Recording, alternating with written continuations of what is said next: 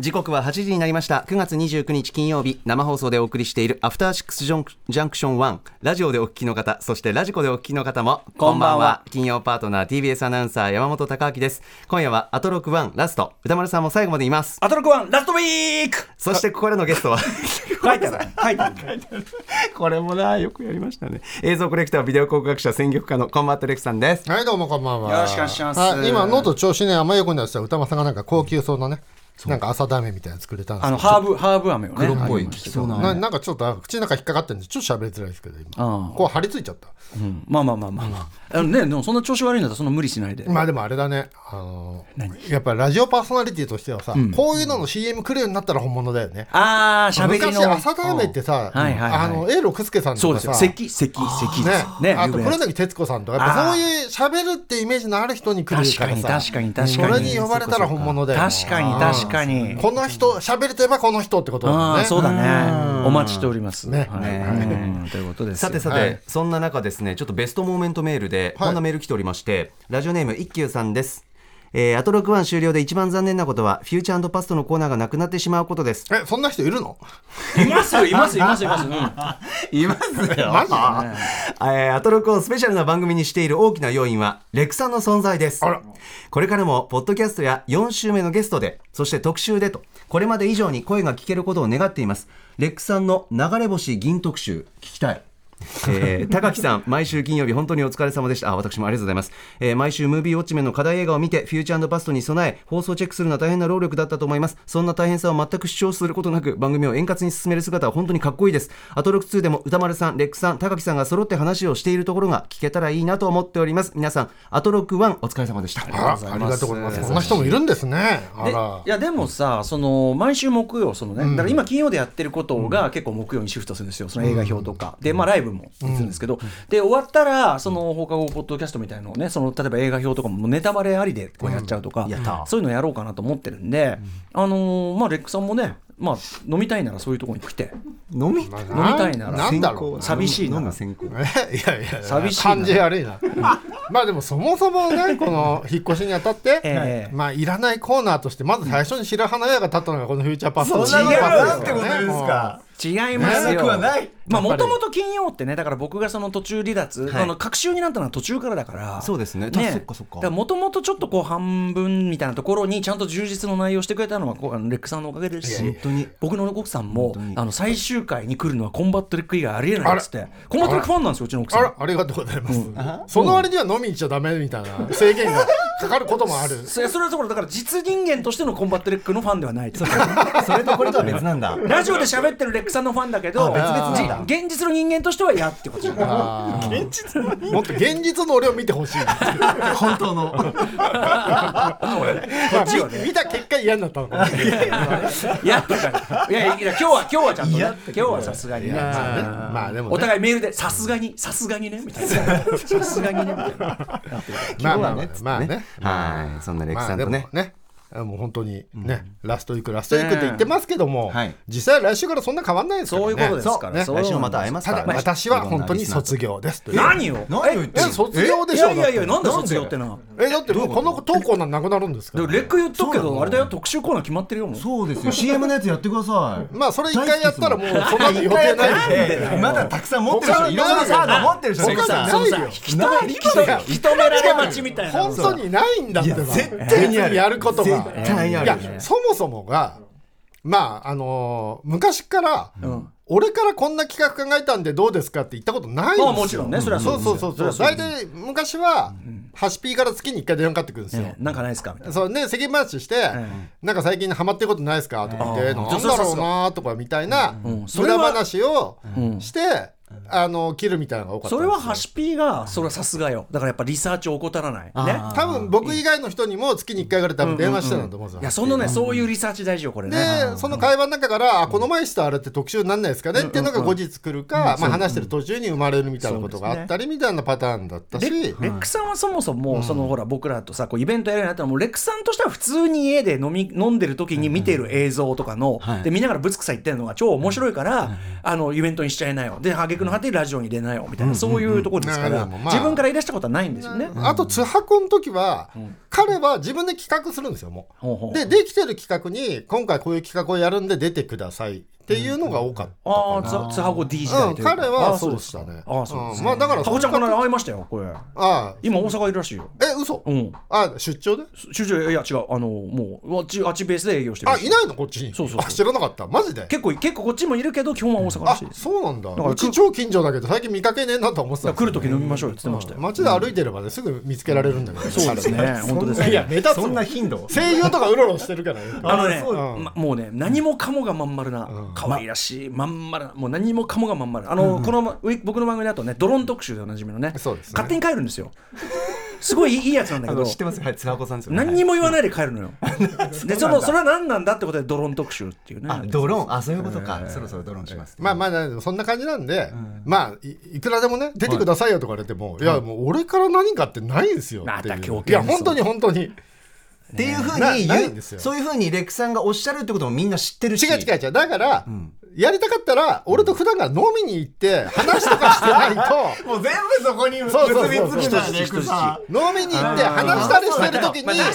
かこうそれ面白いじゃんみたいになるそれは確かに今までもそうだったからそれは確かにそうあーそそうのね際なんかやれあの言うんだったら飲みに行くしかないん確ですかに確かによ確かにそれはでもそれは確かに正論であそうなんですでこれはやっぱコロナ挟んじゃってそうだそういうことがあんまできなくなったのが大きいでそのその間にこう習慣抜けたとこにレック来てすごいヘビーな飲み来るとやっぱこうあ重いなってこうなるわけ一回ね免疫がねちょっとねそうそうそうそう薄れてるからそうだから昔もさ、あのその土曜日時代は終わったら必ず飲みに行ってまたあんですよ、 100%いってる100%飲みに行って、飲んでる時に話してる話確かがに面白いなこれあいいですね今度やろうぜみたいな風になってたかそりらゃそうやだっその流れぱが飲一番いいみに行ったりとかしないとなんかやること生まれないタイプなんですよまあでもその意味でそうなんはですその意味でえはえまあ時間帯遅くなってより深夜寄りになりますからもうこうあとはもう飲むのみみたいなことあが増えてくるんいでいだでかすらね要するにその帰って仕事っていうよりはもうそれはもうやっといてあとは飲むのみって時間帯になってくるんでこれはチャンスありですよまあだかあーそっらか木曜だね金曜暇になったわけでしょえ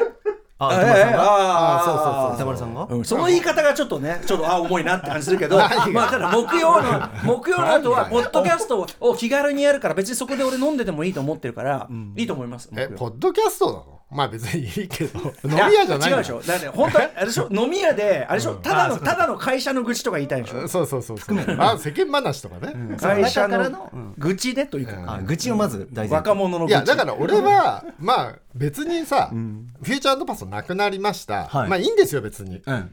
あの歌間さんでも月に1回ぐらい会いたいから、俺はでもラジオでも飲み屋でもどっちでもいいんですよ、ああああうん別に月に1回ぐらいで会えればどっちでもいいんだよ、極端な話、まあまあまあまあまあそうそうそうそうこっちもいやこっちも企画しますからそれはね。飲み会を飲みいや飲み会まあまあだだただただ俺はやっぱレックをレックをねの飲み飲み会のみで消費するのはもったいないから、ええいや元々はその発想なのよ、はいはいこの人飲み会だけに消費するのもったいないから面白いんだからちょっとは小出しにしてくださいよっつってんだけど、はいはいうん、最近ちょっとね、まあどっちでもいいんですよだから飲みでもラジオでもまあまあラジオも楽しいから好きですけど飲でみもでラジオ出るなら一回飲みを踏んでくれとまあで踏きればまねないとやることが決まんないっていうじこゃとなでいすでねすかっまあ確かにでも結で論もそれは一つ言えるかもてしれないいうのはありますよねそうですねっていううん無駄話が大事なんですはい、よ、無駄話大事で、確かに確かに無駄話が、まあ、ブレストですからね、要は無駄話ってね、まあまあまあまあまあうんそこから生まれますかいやら、でね、も本当にアあイデアのウとかィねークエンド消費時代の企画の大半はそこから生まれてるのは事実ですからねだよね、飲みに行ってて、この前のあれ面白かったねなんて言ってるうちに、ええなんか派生して生まれるみたいな、それはああいいそれは延そう長ですねそれはそうですねその先に構想がそうあるそうそうそう、まあだからこれからはもう、まあ、バンバン出ますよもうまたさらに企画が、ええ飲みに行くからね。そうそうですねいやだから、なんか俺、歌間さんに言いたいのはさ、あの、堂々めくいや、 あの、あのお俺から誘われたら、絶対に断れ、飲みに誘われたら断れない券を月に1枚発行してほしいんですよ。あ剣としてカタ片叩き券みたいなあそうそうそうそう。で、うん俺は断れない月1枚それを持っててはい、毎月1枚それを行使させいてやほしいでなっていう。もさ翌日そのツアーライブとかじゃしょうがなまいじあゃまんあ、それは、ライブの時は俺も折れますよえ。でもさ俺え明日ね朝7時でって言うと行けんじゃん何時間みたいな何時そうだからそれがねあるからさちょその件使われちゃちょっと困るんでじゃあ2時までかなとか言ってたじゃんね 自分 もいや、違う違う。それで、にで、はい、ほら、レック2時だよってさ、レック2時だよって、え、まだちょっとビールあるから、レック2時、2時っつって、飲まねえから、こうやってガーって取っ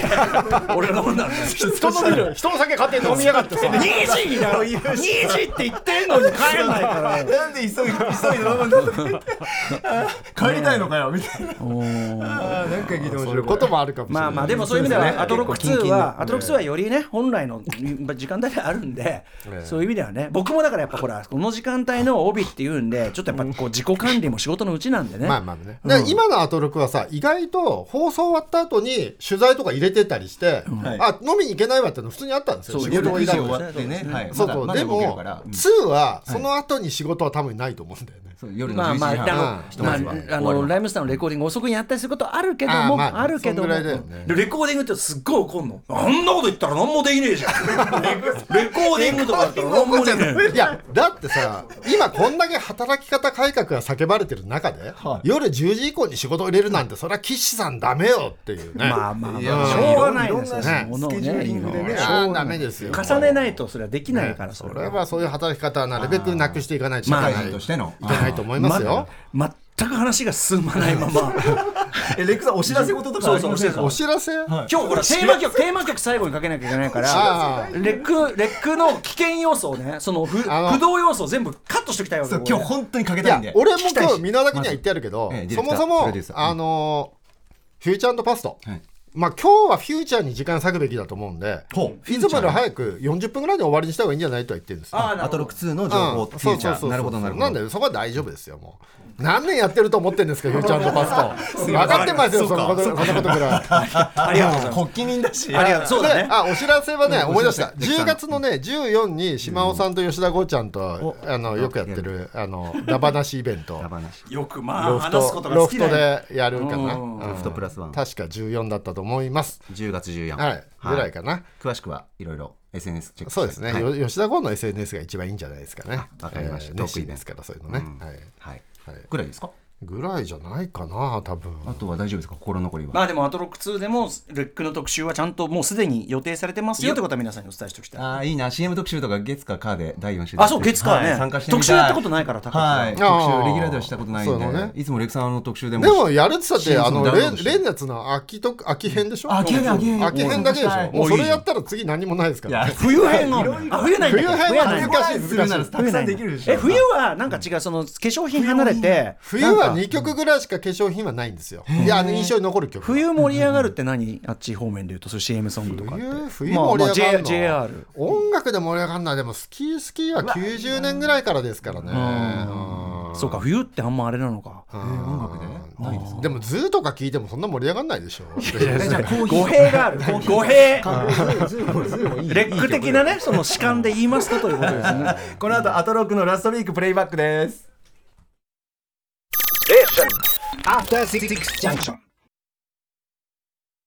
1週間でお送りしてきた情報や聞きどころをまとめて紹介するアトロックフュージョンパストこのコーナーは今夜が最終回です締めくくりのゲストは改めて映像コレクタービデオ考古学者コンバットレックさんですお願いします、はいどう おも願いします歌丸さんも最後までいますなんだっけえっと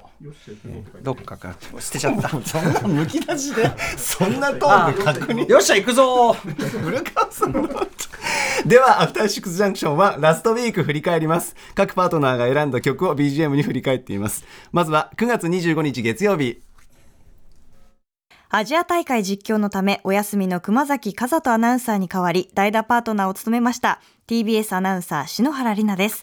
アトロク1最後の月曜日9月25日はボビー・コールドウェル What You Won't Do for Love 風のシルエットをバックに振り返ります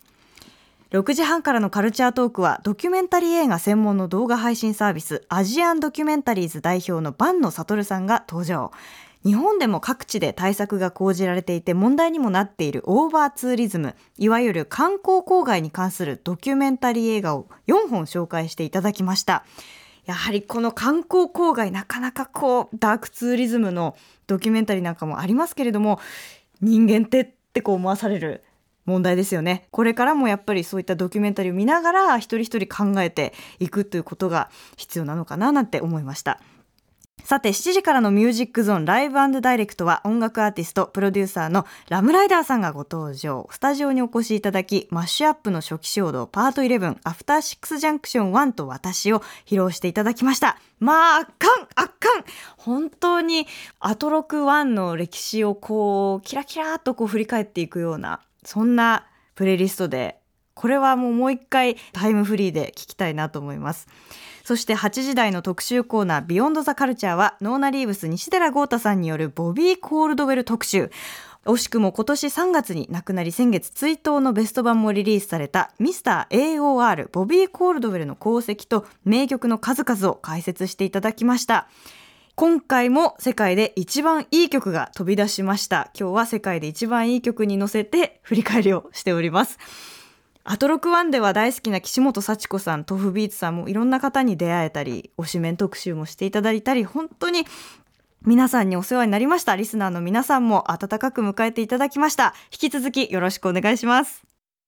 はい、まずは月曜日です。レクさんいかがでしょう、はいね、振り返り音楽もね、ボビー・コールドウェルが BGM だとなんかちょっと FM 聴いてるみたいな気持ちになるんですね。いい曲だね。おしゃれっていう感じでございますが、はい。ね、この日まず最初ね、えー、カルチャートーク、オーバーツーリズムね、うん、あのなんだっけ、変な洞窟でさ、あそうそうそうあの話、結構重たかったな、あのね、手つかずの巨大洞窟が見つかって、新しい新種の動物が大量にいるんじゃないかと。いるかもしれないぐらいなのに、うん、中にロープウェイ作っちゃうかっつって、うん、ねちょっと身につまされるよね、まあ、ただね、その村からしたらね、そんな知ったことじゃない、俺たちね、産業ないんだからっていう話でね、それはね,ねその貴重な発見があるんだったらどうやってその人たちにちゃんと援助してそうだね、うん、守ってもらうかってことを考えないとねいけないよなっていう重たいなと思って聞いてましたねこれ、うんうん、はい、で今週はねあのライブダイレクトが全部すごかった。あなんかね、ちょっとそこが大団、あの、なんていうの、大団円感がある、ね、そう、なんか最終回感がライブダイレクトから伝わってくるっていう1週間だったと思うんですけど、トップバッターがね、すごかったですね。ラムライダーさん。ラムさんのこれね、今までの文脈を全部もうアトロクとかタマフル時代からの文脈が全部入ってるみたいなね、うん、うん、本当に最終回っていうか、うん、ストーリーが全部入ってる感じでした、ね、しかもね用意してきたある程度多分マッシュアップしてきたやつとかもあるんだけど、うん、お結構生でこう BPM こうやって生で結構やってて、それがまた独自のねすごかったなドライブ感をねやっててねマイケル・ジャクソンとノーナ・リーブスの共演から始まりね,、それこそそうね豪太君文脈だもんね、確かに始まりお真ん中あたりでロッキーかかったお最高と思って聞いてまし たけど。ね、そういうかけ方もすごかったよね、ロッキーのテーマ、こうやって使うかみたいなね。熱かったですね、これは本当に皆さんね、永久保存版、ね、あの絶対ラジコで聞いた方がいいと思います、最高、うんこれは聞かないと損するやつ。はい、はいっていう感じでございますね。で、えー、8時が、えー、ボビー・コールドウェル特集ということで、僕、亡くなったの知らなかったんですけどね。うん、うん、で、まあ、あのね、今、シティ・ポップがね、あの、いろいろ流行ったりもしてますし、まあ、ヒップホップにもいろんな影響を与えてるというか、まあ、サンプリングネタにね、たくさんなってますよっていうあたりを、まあ、その2点で振り返っていく特集でございましたということです。うん、で、まあ、今日最初に言いましたように、今日は40分ぐらいで上がるんで、もう毎日あっさりとこんぐらいで締めていきます。あ振り返りをね、はい、お気遣いいただありがとうございますありがとうございますさあ続きましては火曜日ですどうぞ火曜パートナーの宇垣美里です。火曜パートナーもうね、これで最後ですよ。あと6番、最後の火曜日、9月26日振り返ります。6時半からのカルチャートークは雑誌ブブカで歌丸さんが連載しているコラム、マブロンで取り上げたおすすめのアイドル的楽曲を紙面に先駆けご紹介しました。7時からのミュージックゾーンライブダイレクトはアーティストテイトーワさんによるタッチザラウンドトラックスメガミックスお送りしました。そして8時台の特集コーナービヨンドザカルチャーは映画ジョン・ウィックコンセクエンス公開記念チャド・スタイルスキ監督インタビュー。歌丸さんが監督にインタビューしてきた模様をお届けしました。あの、監督ってめっちゃこっち側の人でしたよね。超映画オタクでアクションオタクな、なんていうか、ボンクラなんかつまり、俺たちみたいな。そんなの好きにならざるを得ないですよ。そして何よりあのジョン・ウィックシリーズに通底している悲しいほどの誠実さ、まさにコンセクエンス、報いの精神が私好きだったんだなって改めて感じ入りました。ワンはこれで最後ということで、次からは月曜の女になります。ツー、足りるかね、時間。オープニングトークほぼ殴り合いになる可能性があるんですけど、短いです。頑張ります。はい、火曜日です。レックさんいかがはでい、すか。火曜日は6時半からね、カルチャートーク、えーブブカでやってるマブロンのコーナーでございますが、まあいろんな曲かかりましたけども、えーまずね、2曲目にかかりました、中川翔子さんの中川翔子。これもう曲もね、面白いし素晴らしいんですけど、これミュージックビデオがね、あの全て中野で撮影されているのあーなでるほど私のような中野区民にとってはね、本当に10倍ぐらい楽しめるので、あの中野に買い物とかねよくいらっしゃる方はねちょっとこれぜひ見てほしいですねミュージックビデオねすごいですよも う知ってるとこしか出てこないみたいなうちの娘もすごい見てここどこだっつって当てながら見ててうちの母があの京都出身で、あの時代劇見るとずっとロケ地の話ばっかりしててうるさくてもうテレビ見てらんない状態だったんですけどあこういう気持ちかと思いましたね。うん、知ってると楽しいですよ、ねそうそうずーっとどこの寺だとかここはあれの撮影もしてるとか、ずーっと京都人ってね時代劇見てる時ずっとその話してて、ね、ドラマ見てないんですよあの人たちでもそんぐらいそそんぐらいそこら中で撮ってるってことだもんね。そうですねあーまあのマあ実際ブマブロンねちなみにごめんなさい、あのずっとさあの特集コーナーでやれってさうんうん言われてたじゃない、んまあそれでやるしかなくなるんでやったいややった来ましたねそうでしょうね何月が月によるんだよなでも1回ぐらいじゃん今月辛かったって言ってたのここ1い年でやーまあどうでしょうね頑張ります、でもさ辛かった時は辛かったって話をすれば面白いんだからそれがラジオで しょまあまあね、まあまあまあなんだろうな今月って話すればいいんじゃまなあいまあまあのす確かにもしくはじゃあ先月のかけますかあとかでだかもいいわらけですよその時はなんかクラシックでもかけますよ。あーいいですね昔のこういうなんかねいいやつ。あマーブロンクラシックマブロンクラシック。 2001年の大賞そはうこそのうそ曲うそでうしそうたそうそう。黄色いお空でブンブンブンですみたいあなーそういうのそういうのがいいかもしれ ない。あれ2000年かうん、だからハロプロクラシッそクうみそたういなねそういうのでもやいっいぱわりけですもんねええはいすいませんあとウフェニさんの「ノーワンっていうねこあれねあのネオワコっていうかねあのラックっていうかもう86年ぐらいのグラスゴーのバンドみたいなねあのねアイドルがやる曲としては割と珍しい感じでこれ面白かったですねうんフェニーさんはいっていう感じでございましたこれもねラジコですかタイねムフリーでお願いします。はい、ね本当ラジコ以外でも音楽聴けるようになればねいろいろ便利なんだけどね、まあでもそれはやっぱでもほらねね著作権っていうのがありますからそれは。なんかでもそろそろそういうの変えてった方がいい時代が来てる気がしますけどね聞かれることにも意味があるわけだから、なんかうまい方法ないのかなと思いますけどね、はいと思いますが、はいまあラジコのタイムフリーでという感じでございますはい、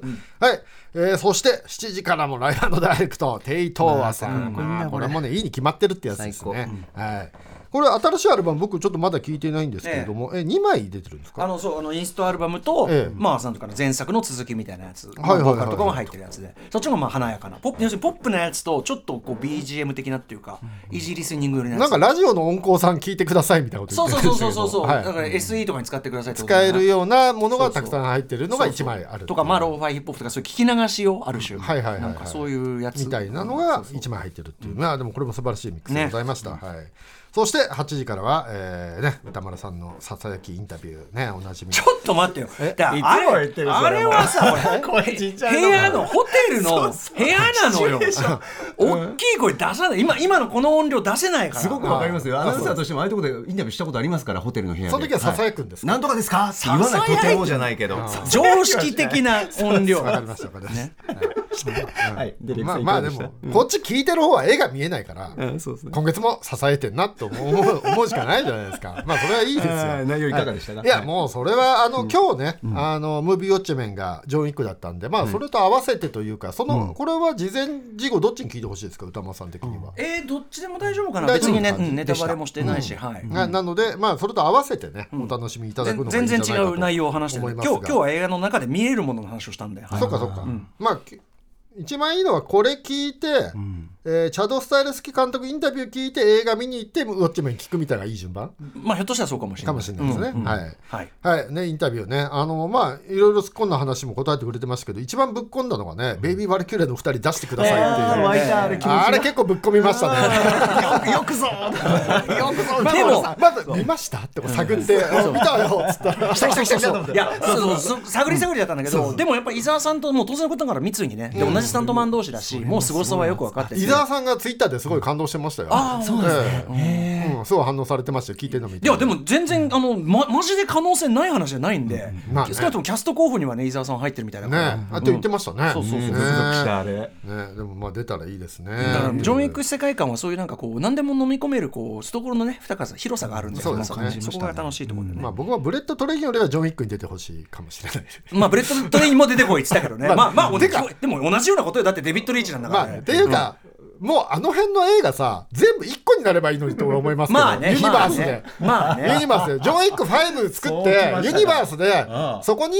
あのマッコールさんとかも呼べばいいんじゃないああーーでもマッコールさんはちょっとパワーバランス崩れるから強いよマッコーマル。ッコールは強い強いよイコイコライザーイコライザー3を一足先見たんです、強いあとねあと ねあとね強い怖いあのあのね残虐なんよ だってさ強さで言ったら多分マッコールさんの方がジョン・ウィックより強い全でし然ょ強いだってだってだって全然疲れてねえもん、あのあそうだあのひげがないんだあのね組織は滅ぼすのが前提だから 今のさその時系団もので最強なのは多分マッコールさマんッコールさん間違いない一番強いよねうん多た分だただ容赦がないただそのちょっとあまり強さが強すぎてちょっと本当にモンスターが進んで てスプラちょっとねちょっとスラッシャーホラー化が進んでんだよねあそうかいや最ーで近も気も今するけ回どのジョン・ウィックはやっぱり俺さ、心配になったのがさ、その車にめちゃめちゃ跳ねられるの。で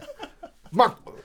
何回跳ねられた ?10 回ぐらい跳ねられてるように見えたんだけど、そうですよいやまあこれスタントマンかなと思ったら立ち上がったらキアヌ・リーブスでさ、キアヌ・リーブスが結構跳ねられてんだけどあれ大丈夫なのかなあれはでもねと多思っ分て前回の馬のあれからすると、そこは当たるところはうまく合成っていうやかっうてんまのかくな、うん、それはすごい技使術だな使ってるんだと思うなんかねいいろいろあそこはすっごい手間かかってるみたいいや車の俺とこもうやっぱさ俺もう廃炉も好きだからさ車に跳ねられたらもう死って思うじゃないやっぱ廃炉における車ね そう確かに確かにうんあのつくもさんがねそうそうつくもさんだけは知らないけど、つつくもさん知らないけど、あのあれだよあの新田さんのねそうそそうそうの役がね他危みんないなっ死てぬ言かってたらもんね、そういやーでもさすがジョン・ウィックあんだけ跳ねられても知らなかったもんねだってさ何回分から落ちてんのよだってま ず今回さはっきり「いやこれは死んでるだろ」ってとこから落ちるのあるじゃないあ一と箇所さ階段落ちがさ、俺の世代はさ蒲田行進局で階段落ちてんのはとんでもなく危険な命がけアクションなんだって思ってるじゃない、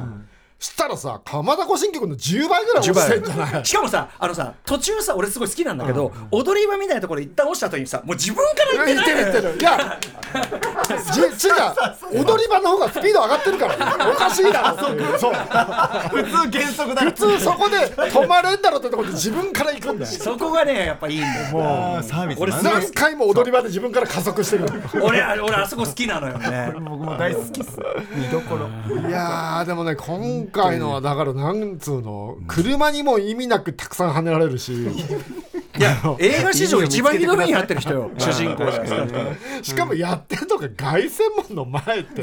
よく撮影したなと思ってあれあれね場所はねえっとね撮ってるのはまた別のさすがに凱旋門の車止見めはたできない感じはじゃあ凱旋門で撮ってるように見えるけどそううそまうそうそうくそう見えるようになってるかそうそうそうらいやーあれはすごかったなでも本当にお疲れ様って言いたい何も考えないで見てると凱旋門の前でやったんだこれっだてから見える面白いねだから見ミッションインポッシブルのフォールアウトも同じところで使ってんだけど全同じ場所でも全然違うことやるから面白いやってるよねなうんそういう比べ方もいやでもさ結局さまあ俺は見てて一番印象に残ったのは車にめっちゃ跳ねられたと階段からめっちゃ落ちたえでえ基本やっぱジョン・ウィックがひどい目に遭ってるとこが一番印象に残るだし映画なん、さっき、そう、ひどい目にあって、山本さんがさっき言った、くったくた。はいくったくたがやっぱいいよね。くたびれ感をいかに味わえるか今作が一番最高でしたうんコンカスが一番疲れたね。そうあんだけ戦ってるからもう振りもたっぷりやって俺るのはやっぱりくたく真田広之見に行ったつもりだったんだけど、やっぱりジョン・ウィックがひどい目に遭ってるって印象がやっぱ強く残りましたただからね。結局ビジュアル見事でビジュアルもやっぱり髪の毛長いからだらーんとした時に髪の毛もフラフラバサバサ感もあるんですよちょっと落ち武者感ね込み込みではいよくできてるだからあの映画に出て目立とうと思ったらさ、ひろゆきもああいうかっこいい盾とかじゃなくてあさー、俺もっとひどい目に遭いたいんだけどって言った方がよかったのかも。確かに確かあの映画で目立とうと思ったらジョン・ウィックよりひどい目に遭うしかないんですよ。ああそこも一個ありますうかんそうだからら結局さ、真田広之もドニー・イエンもジョン・ウィックほどひどい目に遭わないから印象で負けるんですよ。でも、でも、ドニーエンはやっぱ、面ケ白いですねレンが強いから、まあねうん、やっぱさすがだったからね。さすがまあでもドニー・イエンはねやっぱ座頭市っていう設定でも与えないとパワーバランスねそうですよ。ねあ同じとこに降りてこれないからねだってさ、スター・ウォーズ世界の中で別にジェダイでもないのに、一番強いじゃん、どう考えてもなんか聞いた面白い。はい、そうそうそうそうそう。あそう長引いてる止ねまらない早く終わらせてくださいいやいやありがとうございいかんいかんます。いかんさあ続いては続いては水曜日です。水曜パートナーの日々真央子です。あと6番、最後の水曜日、9月27日振り返ります。6時台のカルチャートークは、ブラインドコミュニケーターの石井健介さんが登場です。石井さんの新しいポッドキャスト番組、見えない私の聞けば見えてくるラジオについて、そして石井さんおすすめの音声ガイドについてなどお話を伺いました。新しい番組は10月16日月曜日からスタートです。引き続きお世話になります。そして7時からのミュージックゾーンライブダイレクトは TRF のリーダーで盛り上げ番長、番組月1レギュラーの DJ コウさん。まさに DJ コウ物語といいますか、凝縮されたミックス、歌丸さんもサプライズ参加したドリームミックスでした。そして8時からの特集コーナービヨンドザカルチャーは、今の洋楽シーンがすぐわかる月間ミュージックコメンタリー9月号。音楽ジャーナリスト高橋義明さんによる月1企画 BTS のメンバー V さん初のソロ EP「レイオーバー」についてなどなどお話を伺いました V さんの好きな音楽が表現された待望の EP 唯一無二な低音でどこかミステリアスな歌声の魅力を存分に感じ取れるだけではなくて V さん自身が持つ自然体な魅力をもにじみ出る素晴らしい作品であるということが改めて解説でよくわかりましたさて、私が担当いたします。水曜パートナー、今日は最後です。週の折り返し、実家で知り得るカルチャーは何より、毎日を生き抜くためのかけがえのないエネルギーでしたが、もっとパワーアップして火曜日務めます。引き続き、飲むぞ以上、水曜日でした。はい水曜日レクさんいかがでしたはい、もうね、えー短くまとめますとか言って火曜日喋りすぎましたので、キャッキャキャッキャえー楽しかったなもう余計なことですもう水木は短めにね、やっぱり今週はもうライブダイレクト素晴らしかったんで、ライブダイレクトに絞っていきます。コウさんがね、はい。いや、DJ コウさん素晴らしいですね。まさかね、あのジュリーコウさんのコウさんの人生をねまとめて聞けることになるとはっていうね。しかもね、ジュリーとかそっからね、始めるっていうね。ジュリー行ってブラックサバスって山立つみたいなね、だから音楽的な変遷もね、んうんもう確かに結構振り幅が大きいっていうかね確かに確かにうんいやでも楽しかったでやっぱり僕は高3の時はいつも言ってるんですけど、やっぱりね、あのー70年代80年代のディスコカルチャーの特集を、そうあね。のー、1回じゃなくて順番にこうやってってほしいなってシリーズものというかそう、夜遊びみんな夜遊びどうしてたの昔の人っていう,、だから僕らがなんとなく知ってるのって70年代のディスコとかは映画とかドラマでしか知らないし、80年代もそうかな前半は特に。でもっと言うとさその前の映画とか見てるとさなんかさ55みたいなの踊ってるじゃうんうんうんうんうなんい夜映画とか見てるとあの野良猫ロックとかああいうの見てるとああいうとこに行ってた人の話も聞きたいね。じゃあ、そっか。じゃあ、あの、コウさんだけじゃなくて、うんその時代、その時代上の世代当高事者さんの上の世代かあーら始めてなるほどうん。不良、不良パイセンたちですね。そうそうそうそう不良そパうイセンそうその夜の、でね90年代クラブカルチャーになったら歌丸さんの知ってる人いっぱいブッキングすればいいと思うけど、ギリでも本当にあのコウさんがしてた話で、六本木はつなぎ新宿はしゃべそうりそうだからあの、まあ、ど僕は渋い渋谷の行ってたディスコ最に行ったから、新宿行ったらなんこんげえしゃべんだけどみたいだな。からこうさんのそのべしゃりがさそやばいバルダンスとかに来るわけですよそうそうでも本当に そうきよーみたいなあの感じで今に繋がってあれ新宿なのよ。だからこの、今回の DJ もずーっと喋りながら曲かけるっていうのがやっぱ新宿スタイルってことなんでしょうねねきっとねそうそうそうそうそういやだからその昔の夜遊びがどう東京の夜遊びが変遷してきたかのかみたいなのって、すごい知りたいなと思って、こうさんはだから80年代担当できますよね、確かにディスコ側ね。あのねディスコからクラブに移り変わる瞬間見てクるラ人だブ側の話もあるだろうし。で80年代前半と後半でまた全然ディスコも様変わりするしそうねねねなんだっけあのディスコのことを我々はファンキーって呼んでたんですあっのてディスコってえそうなのあディスコっていうかそのまあいわゆる今でいうファンファンク R&B みたいなブラックミュージック的なものを全部まとめてファまンキとーめてだだからアースとかをファンキーって呼んでそたうってそそうそういううねそう話とかもあでそうもなんだ確かに俺だって大学入った時にやっぱオールドファンキーって言ってた。その辺あやっぱそれはその時期でもやってんだ90年ぐらいであのてかもうちょっと上の世代の先輩が「はいは白いはこいうはいいうのはオールドファンキーっていうのは」みたいな感じでこうやって踊んだよみたいな教わったんでそういうのも僕ら全然知らないからさギャラクシーはやっぱそういうこう継承が行われてるなるほどねサークルだったんはでいはいそはういはいそうそうそうまあみたいなのねやっていただけるといいなと思ったらそれはトロック2に期待ということでははいいありがとうございますじゃあ木曜日行きましょうさあ続きましては木曜日です TBS アナウンサーうないりさです9月28日木曜日振り返りますカルチャートークは対戦型格闘ゲームの解説者ライターのハメ子さんこと金子紀之さんが登場ストリートファイター6に取り入れられている新システムモダンモードがどれくらいすごいのかそしてシーンはどれくらい盛り上がっているのかというお話を伺いましたがハメ子さん曰くスト6はこれまでにないほど盛り上がりを見せているという話をしていました続いて7時からのミュージックゾーンライブダイレクトは月1レギュラー豆腐ビーツさんによる渾身のラジオドラマ「寿司スナイパーおかみ敵か味方か味方か敵か」最終回でしたこれが聞けるのはラジコのタイムフリーだけです皆さん1週間しかありませんのでぜひぜひ聞いてほしいどんな最終回を迎えるのか皆さん聞いてくださいそして8時からの特集コーナービヨンドザカルチャーは月刊島尾アワー1ラストワルツ令和の幕開けとともに始まったアトロクワンを代表するレギュラー企画島尾アワーの歴史を振り返りつつ番組の歩みを振り返っていきました私島尾さんが大好きなので島尾さんの回全部がもう本当に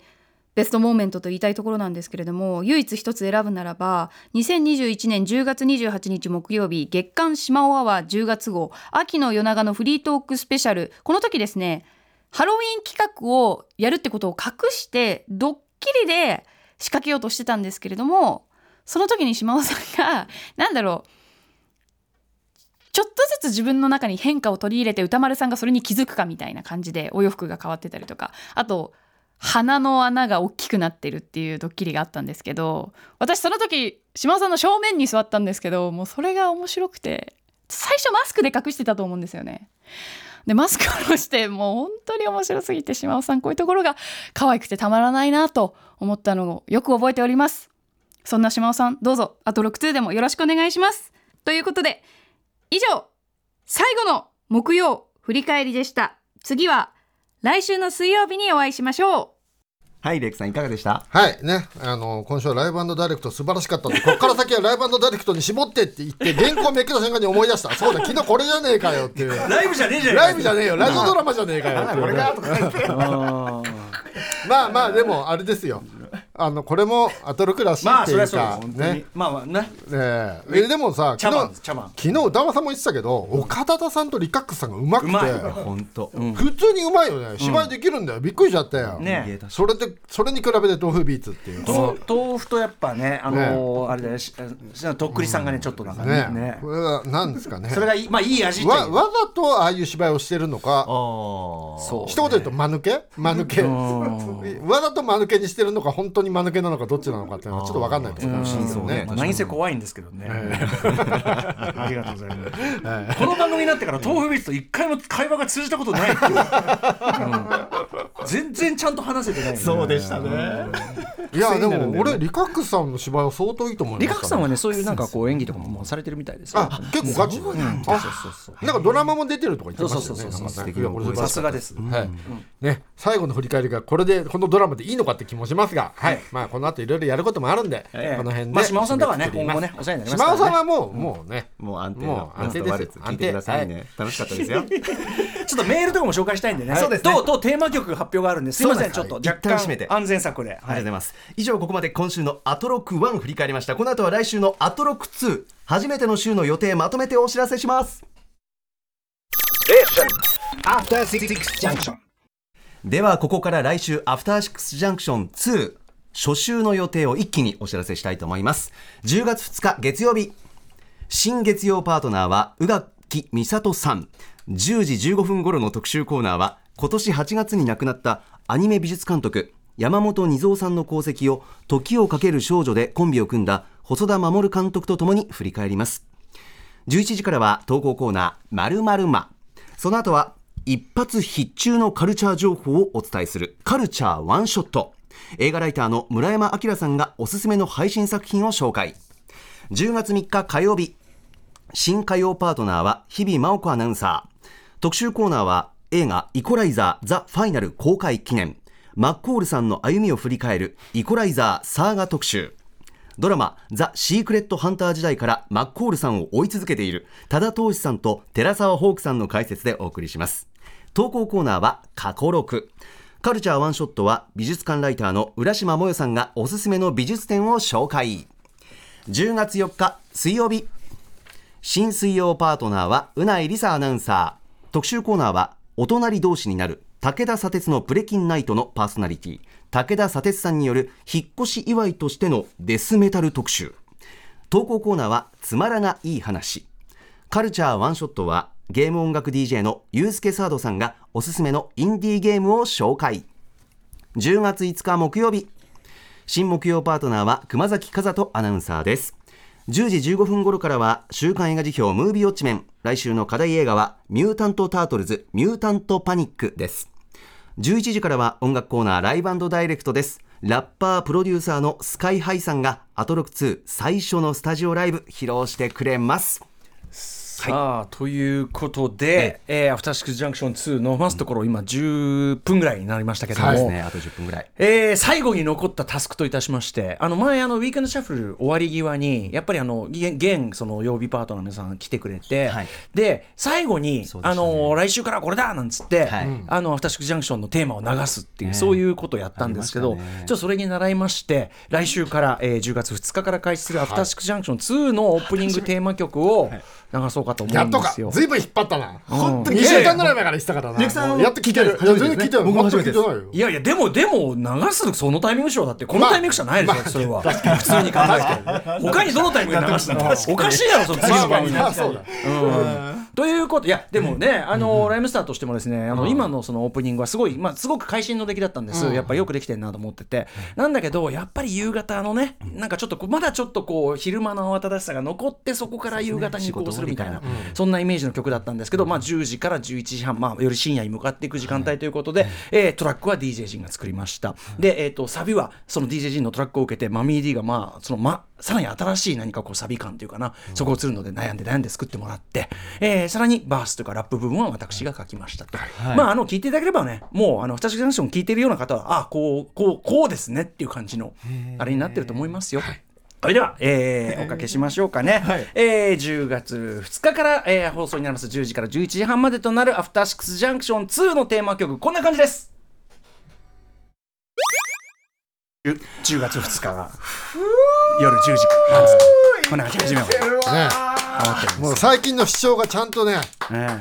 ップにだかならってもうたあの特集の振りがそのまんま曲になっなっててるるっていうねそういうことなんですよ。やっぱりツールが最高と言わざるを得ないわけ現状ね。こういうトラ感じックも最高だでもなあ時間帯にぴったりじゃない？そうねちょっとやっぱ夜っぽいですねまあまあそうそうそうそう、えーこちらもご愛顧いただければと思うんですよというねアフターシックスジャンクション、ねアフターシックスの後なんでアフターアフターシックスなんて歌ってますけどもはい、えーということでいよいよ始まってしまいますという感じですね、うん、よろしくお願いします、うんまあでもよく考えたら何時でもアフターシックスだからねそうなんですよもうまあ間違いじゃないですよそうかもうおうアフターシックスですよそんなもんね目から鱗でな何時でもってそれ言ったらものすごいそうそうそう朝とかもねいやそう全てがアフターなんだ何時でも何かの何時でも朝6時か午後6時どっちかのアフターだからまあそりゃそうだ何時でもいいんだよよそくう考かえたら数字を決めるのは自分次第でやっぱその全ね部の伊藤聖伊藤聖子さん命名アトロクっていうねこのやっぱ略称が非常に定着して我々も手放したくないんで、はいおたしくジャンクション2とさせていただきましたということで、はいこのテーマ曲ともどもご愛顧いただきたいと思います、といったあたりでアフターシックスジャンクション1えー最後の時間帯ということで、えーっとちょっとじゃあベストモメント系メールをいこうと思うんですよね。と6分ぐらいはありますからねはいえー6分ぐらいあるからゆっくりいきましょうかうん6分ぐらねい。じゃあねどっちからいこうかな。じゃあ Z のママさんいきますね。はいえーお礼をお伝えしたくメールいたしますと2016年生まれの子供と保育園があるの帰りの車内で毎日毎日楽しく聞かせてもらっていました、このやっぱそのちょっとこの時間帯でねお付き合いいただいてた方、そういうのがあるからね、生活と密着してるところはねそこはちょっとね、あのー終わってしまうの残念ですけども、えー子供は小学生になり今は晩ご飯に聞いています、えーこれからは時間帯的に子供と一緒には聞くことができなくなります、まあ、夜ですからね、えーラジオとともに子供と過ごした日々が思い起こされお引っ越し発表後から毎日メソメソしていたところ歌村さんファンの子供は至って冷静大好きな歌村さんを聞けなくなるってのに君は悲しくないのかと今朝八つ当たりしたところ、悲しいけど別にいいラジオいっぱい聞いた楽しかったそれで俺は満足したこれからは聞ける時に聞けばいい歌丸さんはおじいちゃんじゃないからまだ死なない大丈夫と食パンもぐもぐしながら返されましたちょっと笑えて全くその通りなので本当に楽しかったねと答え八つ当たりを詫びました いやどんだけ好きなのどんだ け好きなの2016年にはほやほやしていた赤ちゃんですが楽しむ心をしっかり育てていただきました一緒に過ごしていただいて親子ともども感謝です本当にありがとうございましたね、まあ、ここから先はね、子供が聞けないような話いっぱいすることになりますからね。大きくなってから聞いてください。そうね聞くみたいなまあね、子供の前では聞けないような放送にね新しい知識とも言えもまうすなねりますからね。うんみたいなのがあったりする、えーじゃあもうちょっと読んでいこうかなそうだアトロク新ビジュアル系のメール俺どこやったか俺もうダメだもうなんかもらいましたうん、まあいろいろいろいろ届いてるよみたいもらなったらビ捨ジてちュゃアったル感な想全部捨てちゃったなあ、新ビジュアルもう発表したんだあ、っけ。ポしてるんですよ。あははいい、行きましょツイうッター上ラジオかなラジオネームレッドロッカーさん、アトロック2のメインビジュアル最高です。えー山本さんの様子がおかしいであろうことは予想していましたが、あはいセンスは想定外で吹き出してしまいました。ありがとうございますえー熊崎さんのシンプルピースも素敵ですね。なかなかこんなシンプルなピースも見れないですよ。熊とちゃん似合うなシンプルえーアトロック2の YouTube 生配信もびっくりして高木張りに何と言ってしまいました。アトロック2ますます楽しみですとかですね。えーベストモーメントもうちょっとじゃあ読めるだけ読んでいこう。えっと荒毛も夜野さん、あ嵐の獣の夜野さんいつもあの前もお世話になっておりますというね。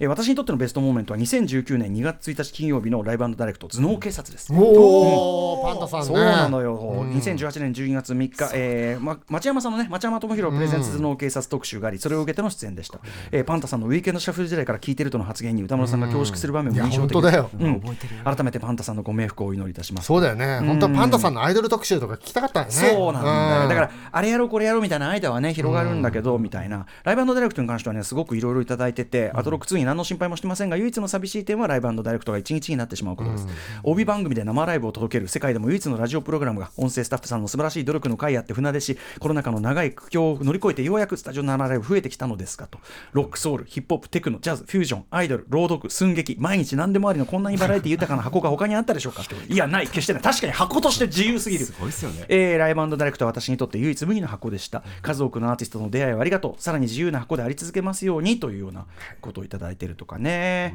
えーあとやっぱ山本さん宛ても読んどくかな、えースネークさん、えー金曜アトロク1といえば当然のことは当然ですが、山本さんなくしては語れません縮ですあの日あの時この放送と指定できないほどに歌丸さんと山本さんの掛け合い毎回が驚きの連続でしたえーその中でもとても強く濃く印象に残っているのは放送初期の東京 MX テレビに向かおうとする歌丸さんとそれを阻止しようとする山本さんの熱い攻防は確かに止めてねそううん、体を張って止めてましたもんね。そうですねあの頃はもう我慢できなくて山本さんが去り際の歌丸さんに放った「こっからが僕らのファンタイムじゃないんで すか!」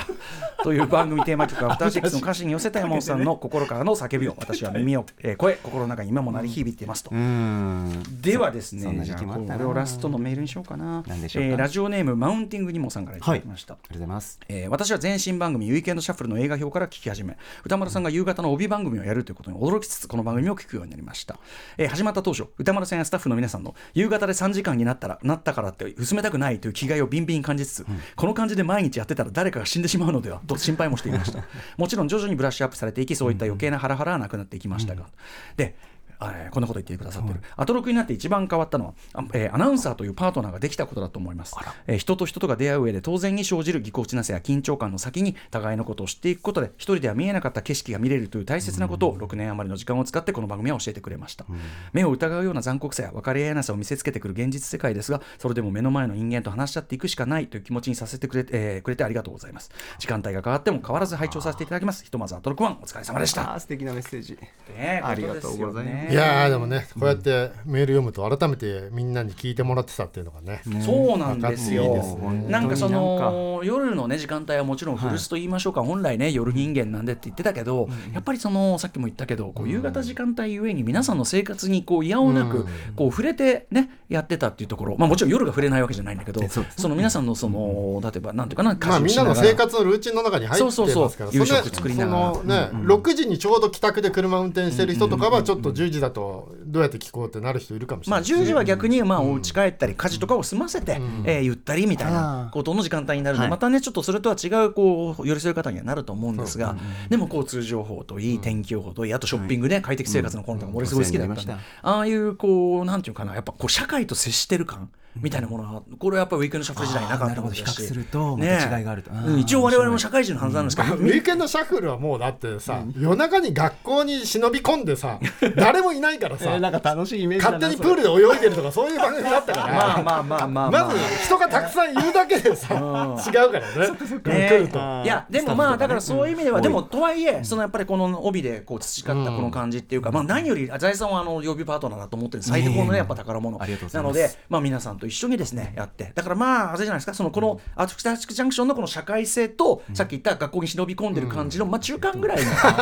ねなるほど感じになるんじゃないえーですそかのイメーねジ番組終わった歌丸らさんこはういろいろ次の番組にパスしていくというか夜の番組にパスしていくというのがありますんでねということでそうですよねいやーということで、まあ、の残りのねもう終わった後来週からのこの時間もうセッションですからセッション大変ですよだって他の番組はだってチキさんね広がってるんですよ時間が、え、セッションも広がるんだっけ？セッションも広がある、セッションも広がるんだ。大変なんですよ確かになのになんでねこっちではもセッションみたいな番組って、ちょっと遅くなった方がニュース読む時間増えていいんじゃない？まあそれはそうっですて気もするよね。ままああそ仕の込みの時間が増えそう。時間が増えてどっちが有利って言ったらそれはセッシそんョなンでしことょなねいかだから。らね時間が増えてどっちがあとで言うよね。ワン終わりだって。おおおなんか言い言い残したことなんか言い残したことないのなんかないのなんかないの一番一番記念になるやつな歴史貴重な最後にさい最後の一言歴史貴重なこれは山本さんしかない山本さんアトロック2やりますけ行きますか お疲れ様でした